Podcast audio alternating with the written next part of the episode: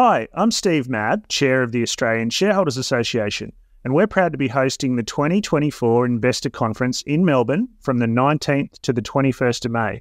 And we're stoked that Phil, the host of this podcast, is going to be our special guest MC. If you haven't heard much about the ASA conference, it's a flagship event that attracts around 300 investors and industry professionals, including the chair of National Australia Bank this year, the chair of AGL. We have Dr. Sam Hupert, the founder and CEO of Pro Medicus, and we've also got Richard White, the founder and CEO of WiseTech, coming along, along with many others. For a limited time, new members can enjoy special pricing on registration for the upcoming conference, along with a complimentary 12 month digital membership with the ASA. That's two day conference registration plus one year ASA membership for $499, a saving of 150 bucks. Simply search for Australian Shareholders Conference Register, click on two day conference non member, enter the discount code MEM as in member 499, the numbers 499, so that's MEM 499 to claim your special offer. Come along and meet me and Phil at the conference. We look forward to seeing you there. And I hope you enjoyed this episode of Shares for Beginners. Ryan Reynolds here from Mint Mobile. With the price of just about everything going up during inflation, we thought we'd bring our prices down. So to help us, we brought in a reverse auctioneer, which is apparently a thing. Mint Mobile unlimited premium wireless. Ready to get 30, 30, bit to get 30, bit to get 20, 20, 20, bit to get 20, 20, bit to get 15, 15, 15, 15 just 15 bucks a month. So, Give it a try at mintmobile.com/switch. slash $45 up front for 3 months plus taxes and fees. Promo rate for new customers for limited time. Unlimited more than 40 gigabytes per month slows. Full terms at mintmobile.com. G'day, and welcome back to Shares for Beginners. I'm Phil Muscatello with another view about investing in the world of COVID 19. We're recording early afternoon on Tuesday, March 31, and my guest is Julian McCormack, who's an investment specialist at Platinum Asset Management. G'day, Julian. G'day, Phil. How you going? Oh, good, good. Well, the share market seems to be doing wonderful things at the moment. Yesterday we had the best day in 60 years on the ASX, a 7% rise, and today's gaining as well. But Platinum invests internationally, so these wild gyrations are reflected internationally as well, aren't they? They certainly are. So, interestingly, China has been pretty resilient to all this. You know, they're back at where they were prior to this COVID issue. Europe has been sold off really heavily. So, you know, it's bounced a little bit, but it's sort of down, call it 30%. And the US is down, you know, plenty still. So it's down just shy of 20% in local currency across, you know, NASDAQ, Dow, S&P and the Russell. But um, you're not the kind of investor that's uh, getting up every morning and just looking at um, what the market's doing right there, minute by minute. It's a different kind of investing style that you're um, looking at, isn't it? you do you do a bit of both at times like this, Phil. Um, look, so we're we're in an interesting position where, as you allude to, we're pretty long term investors, and we have, you know, just this outstanding, from our perspective, you know, in our view, book of investments that many of which are as cheap as they've ever been, and they tend to be a bit cyclical. Stuff like automakers, uh, some shipping firms, semiconductor, you know, memory chip makers, that kind of thing. And they've been sold off really heavily, and they were very, very cheap to start with. So at times like this, you, you actually have to protect the portfolio as much as you can. And so we use, we can hold a lot of cash, and we can short, you know, indices or stocks or whatever. And that that latter part of our activity actually does require a whole lot of really short term focus. Because when so if, if you're short a stock you're basically long volatility. So um, with with with shorting you're uh, you're looking at the um, whatever you're investing in going down and making money yeah. for that going down. That's and um, volatility exactly right. and there's a relationship with volatility at the moment as well. What what is volatility? Just give us a quick explanation of volatility if you would. So, so volatility is basically just share price movement and, and the funny thing about that is as markets go up and they trend, volatility falls. So, so, so the magnitude of movements of stocks each day goes down as stocks go up because we, we get into this pattern where we all get in agreement with each other. And so when we're all in agreement with each other that things are going up a lot and everything's rosy and the world's great, the magnitude of share price movement goes down. Now, in episodes where, you know, we sell off heavily, like right now, the reverse happens. And so that, that's why you get these huge movements in markets because volatility is very high. And so, and it goes both ways. So all of the biggest up moves in markets are actually in bear markets. So all the biggest up days in markets, like yesterday's 7% move on the ASX that you referred to, that's occurring in the context of a bear market. And it's because volatility's gone up a lot. And that is reflective of uncertainty. And, and that's one of the terms that I've seen uh, being thrown around at the moment is the bear trap. Can you explain that and what that might be? Yeah, I think I think what that's referring to is this phenomenon of very big up days in bear markets or weak markets or however you want to characterize that. And what tends to happen is you get this sort of few that was close type feeling. Everything must be better now because of the magnitude of the up, up moves and it in, induces people to sort of change the way they feel. So it's, you know, just, just your, your listeners should, should note in themselves after a big down day, you feel very differently to after a big up day. Oh, it's a terrible you feel. After a big terrible up, you feel, right? You just feel it. You can't. That's right. Can't help yeah. it. Can't help it. And, and and also, people shouldn't beat themselves up for that. Mm-hmm. that is wired in you. It's hardwired in you. you. There's nothing to be ashamed of. That's what makes you a human being. But that's lousy when it comes to investing because nothing will have changed in any great note between six or seven days ago when we were nearly 20% lower in markets globally and now. There's been a bit of stimulus that's been announced, but gosh, what you couldn't tell that was coming a week ago. So why are markets doing that? A big part of the answer to why is just cause, right? So, so what I mean by that is if volatility is very high, there will be huge down days and huge up days, and it, it, it is just the state of the market. It's just where the market's at. And in a sense, those big up days are really bad signals because they mean that volatility remains very high and you're likely, just as likely, to get a big down day as a big up day moving forward. What you actually want to see is real surrender and this real sense of, ah, oh, nothing's ever going to go right again and it's all hopeless. And then you, what you actually see is volatility comes back out of markets, the amplitude of the movements flattens out, and you get this sort of bottoming out of markets and you can build and go from there. Doesn't always work that way. You know, 87 didn't work that way, but but it usually does. You're well known as being a contrarian, a contrarian investor. And about a year ago, you were saying that the markets were in a bubble, that they were overvalued. A year ago, we were saying to anyone who'd listen, look, this is a really weird part of the cycle. We are very late in this cycle and things are pretty extended. Please, please have cash. And the answer was, oh my God, mate, you're telling me to hold cash. I earn zero on cash. Well, the answer to that is sometimes zero is a good outcome. You know, when markets are down 30%, zero is pretty good. And it's not just that, it's also that you get the opportunity to look at the market with fresh eyes when you've got a big chunk of your portfolio on the sideline in cash. Because now, you know, if you've been fully invested until now, and now all of a sudden you've marked down, you don't have firepower to go and do anything. You've got to sell a loser to buy a loser. That's the difference. And and now we have to do the reverse. Now that it feels queasy to go and do it, you actually have to deploy the capital now. And and and the thing that you know we we one must avoid doing is treating that as a a guessing game about what the bottom is. That's irrelevant. It doesn't matter. Markets are down a lot. You've just got to treat this as a process now. So whatever capital you've got around or whatever you can get into markets from now, if you can just save a little bit, you know, per week and put that into markets gradually over time into good stocks that you know or into good fund managers who you know or into just broad passive indices. I don't really care. Just do that and treat it as a process and try and get as much in now as you can over the next sort of two or three months. And over time, you'll be very happy you did.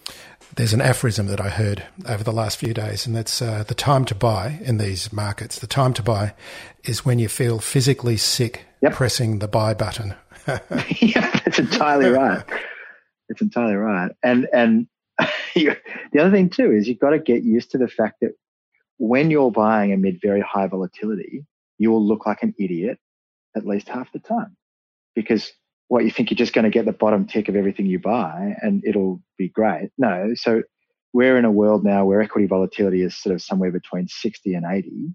That means you're going to get movements of sort of five or six percent. And so within that, stocks will be doing some stocks will be doing much greater than that. So please don't feel silly if you go and buy something today and it goes down 10% tomorrow. That reflects nothing. It reflects nothing. It just reflects high volatility. And you've just got to look through that. As long as you understand the business and know the balance sheet and know it's not going broke tomorrow, who cares? Don't sell it.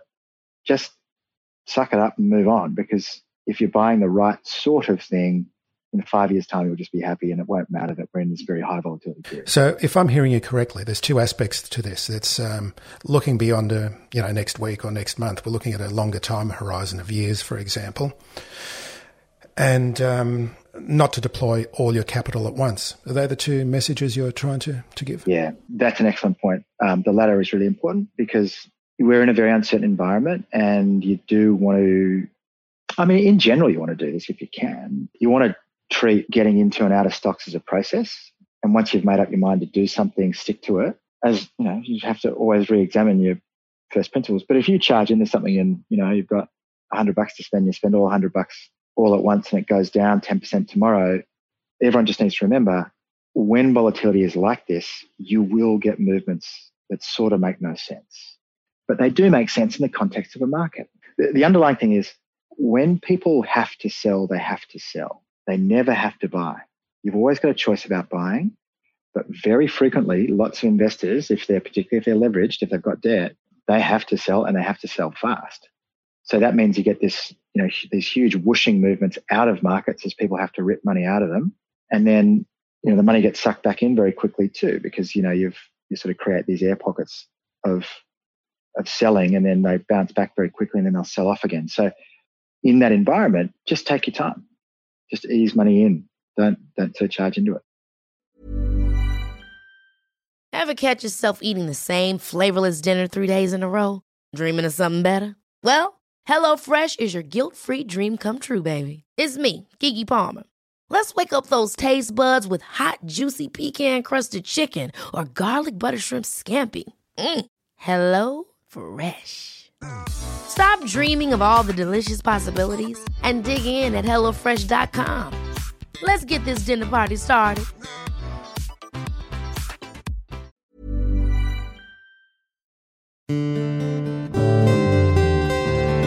I think I heard you actually saying that you wouldn't know what the catalyst is, but there will be some sort of catalyst. Exactly. So, so yeah, thank you for saying that. Because let me correct my earlier point we had no idea that COVID 19 was going to do this. Mm-hmm. Sorry, and I didn't mean to give that impression. What we knew was if you are a long way into a, you know, it's either a business cycle or a market cycle or whatever you want to call it, we really must remember that this system that we operate in is characterized by big interruptions. You know, you call them crises or bear markets or whatever you want to call them. Uh, it doesn't matter. It, they happen and they happen a lot and they happen in the presence of a whole bunch of characteristics. And they are sort of as follows high and rising asset prices, uh, strong confidence about the future, lots of use of debt, often very heavy investment using readily available capital for a future that doesn't arrive. You know, so the mining boom was a great example of that. You know, let's all go out and build heaps of mines because the Chinese are going to grow forever and that doesn't come. So that, that thing is just inherent in the system and, and it, and it gives you these big interruptions or that it gives you the preconditions for the interruption. That's all you can observe because you don't know what the, you know, the catalyst is this sort of, you know, silly finance speak for it. You, you never know what the reason is, but you do know that a reason will arrive. And, and people need to have a good sense of the history of markets to, to, to just fully understand how regular and predictable that is. It always happens. I, just want to say here, listeners, that uh, it's interesting doing these um, recordings over Zoom. Julian's actually got, is it a man bun or a ponytail? What's the. I don't know. Uh, try to keep my unruly hair, unkempt hair out of my out of my eyes, uh, and, and not being able to get to a barber is part of it. Yeah, definitely not getting looking like the big end of town at the moment, uh, Julian. I've got a listener question. I flagged this with you before. This is from uh, Stephen Mab. Yep. He asks. Who will make it through and who won't? How does Platinum assess that in the current environment? What can investors do to identify who's healthy and cashed up and who won't go broke? It's a great question. Um, and then the nice thing about the question is we can all do the work. So any listeners can go and get the last, you know, annual, quarterly, or half annual, depending on the reporting frequency, and go and check the balance sheet. And if these guys have a lot of debt, and what do I mean by a lot of debt? Compare what they pay in interest to what they earn in income and look at the amount of debt they hold versus the income that they have or the equity in the in the business. And people with a lot of debt are going to be in real trouble.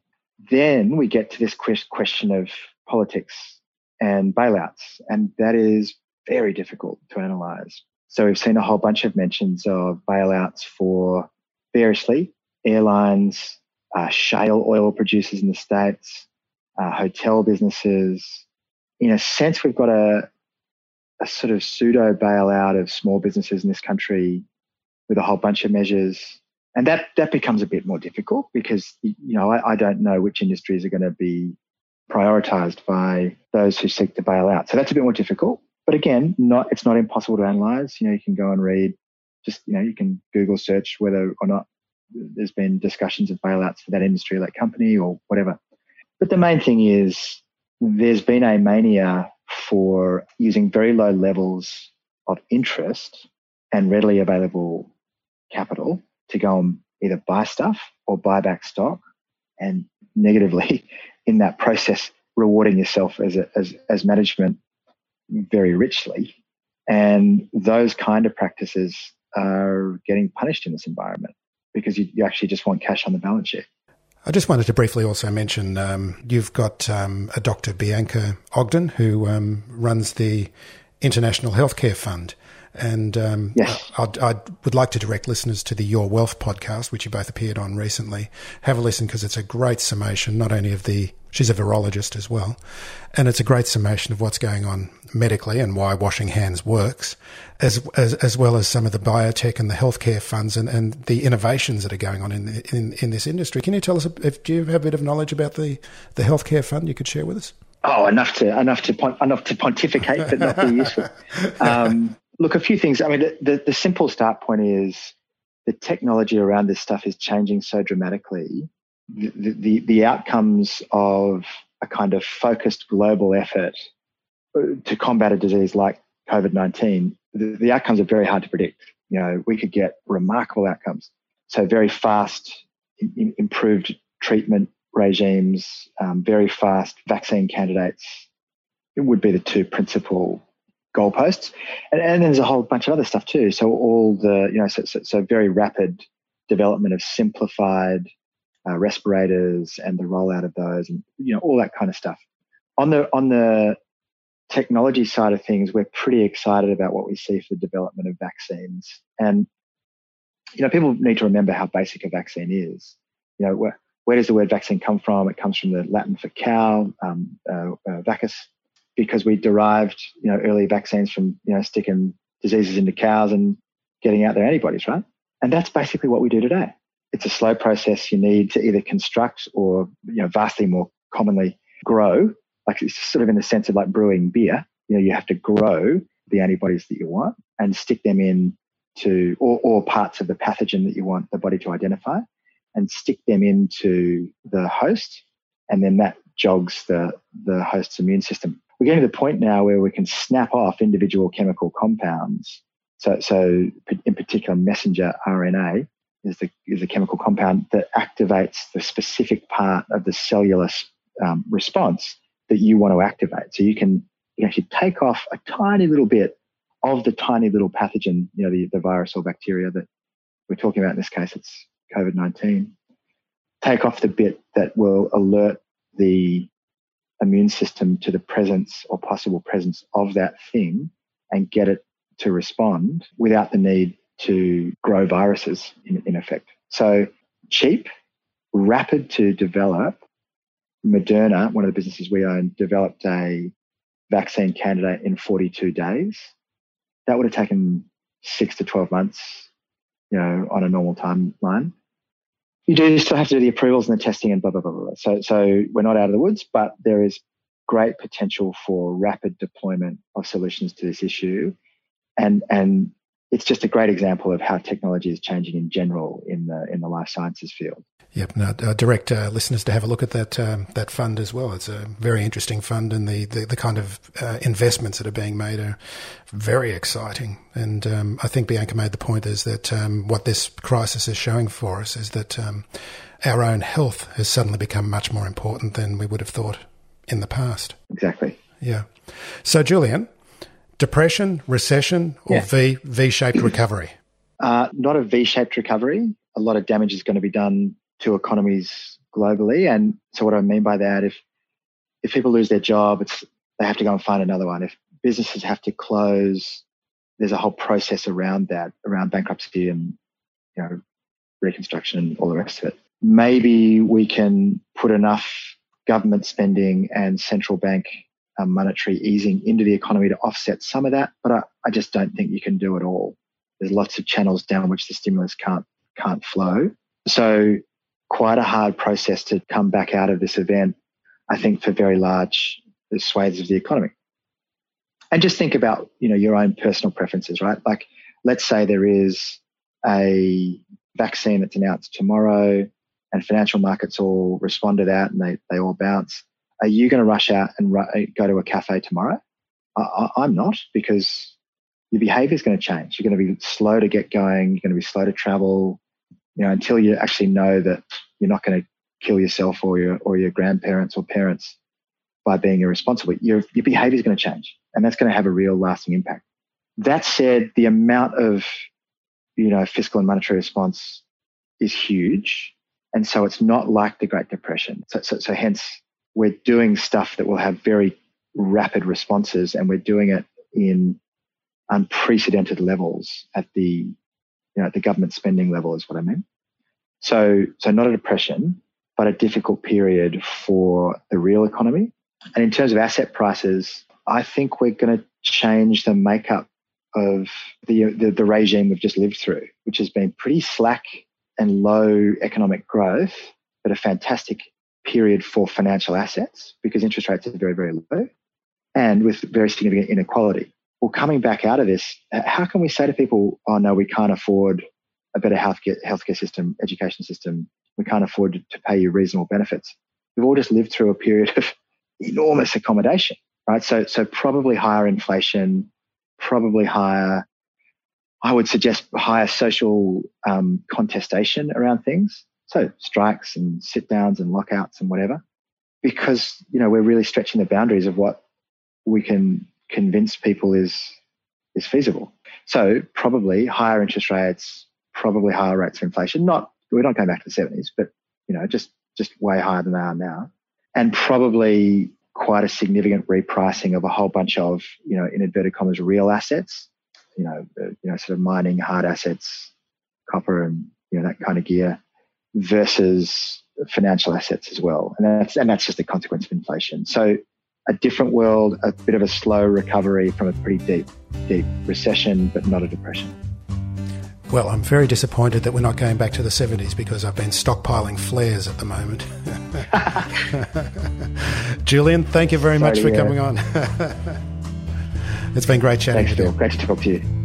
Shares for Beginners is for information and educational purposes only. It isn't financial advice, and you shouldn't buy or sell any investments based on what you've heard here. Any opinion or commentary is the view of the speaker only, not Shares for Beginners. This podcast doesn't replace professional advice regarding your personal financial needs, circumstances, or current situation. Thanks to Christopher Soulos for music production with that special Greekalicious flavour. Remember, music always flows, even when the money won't.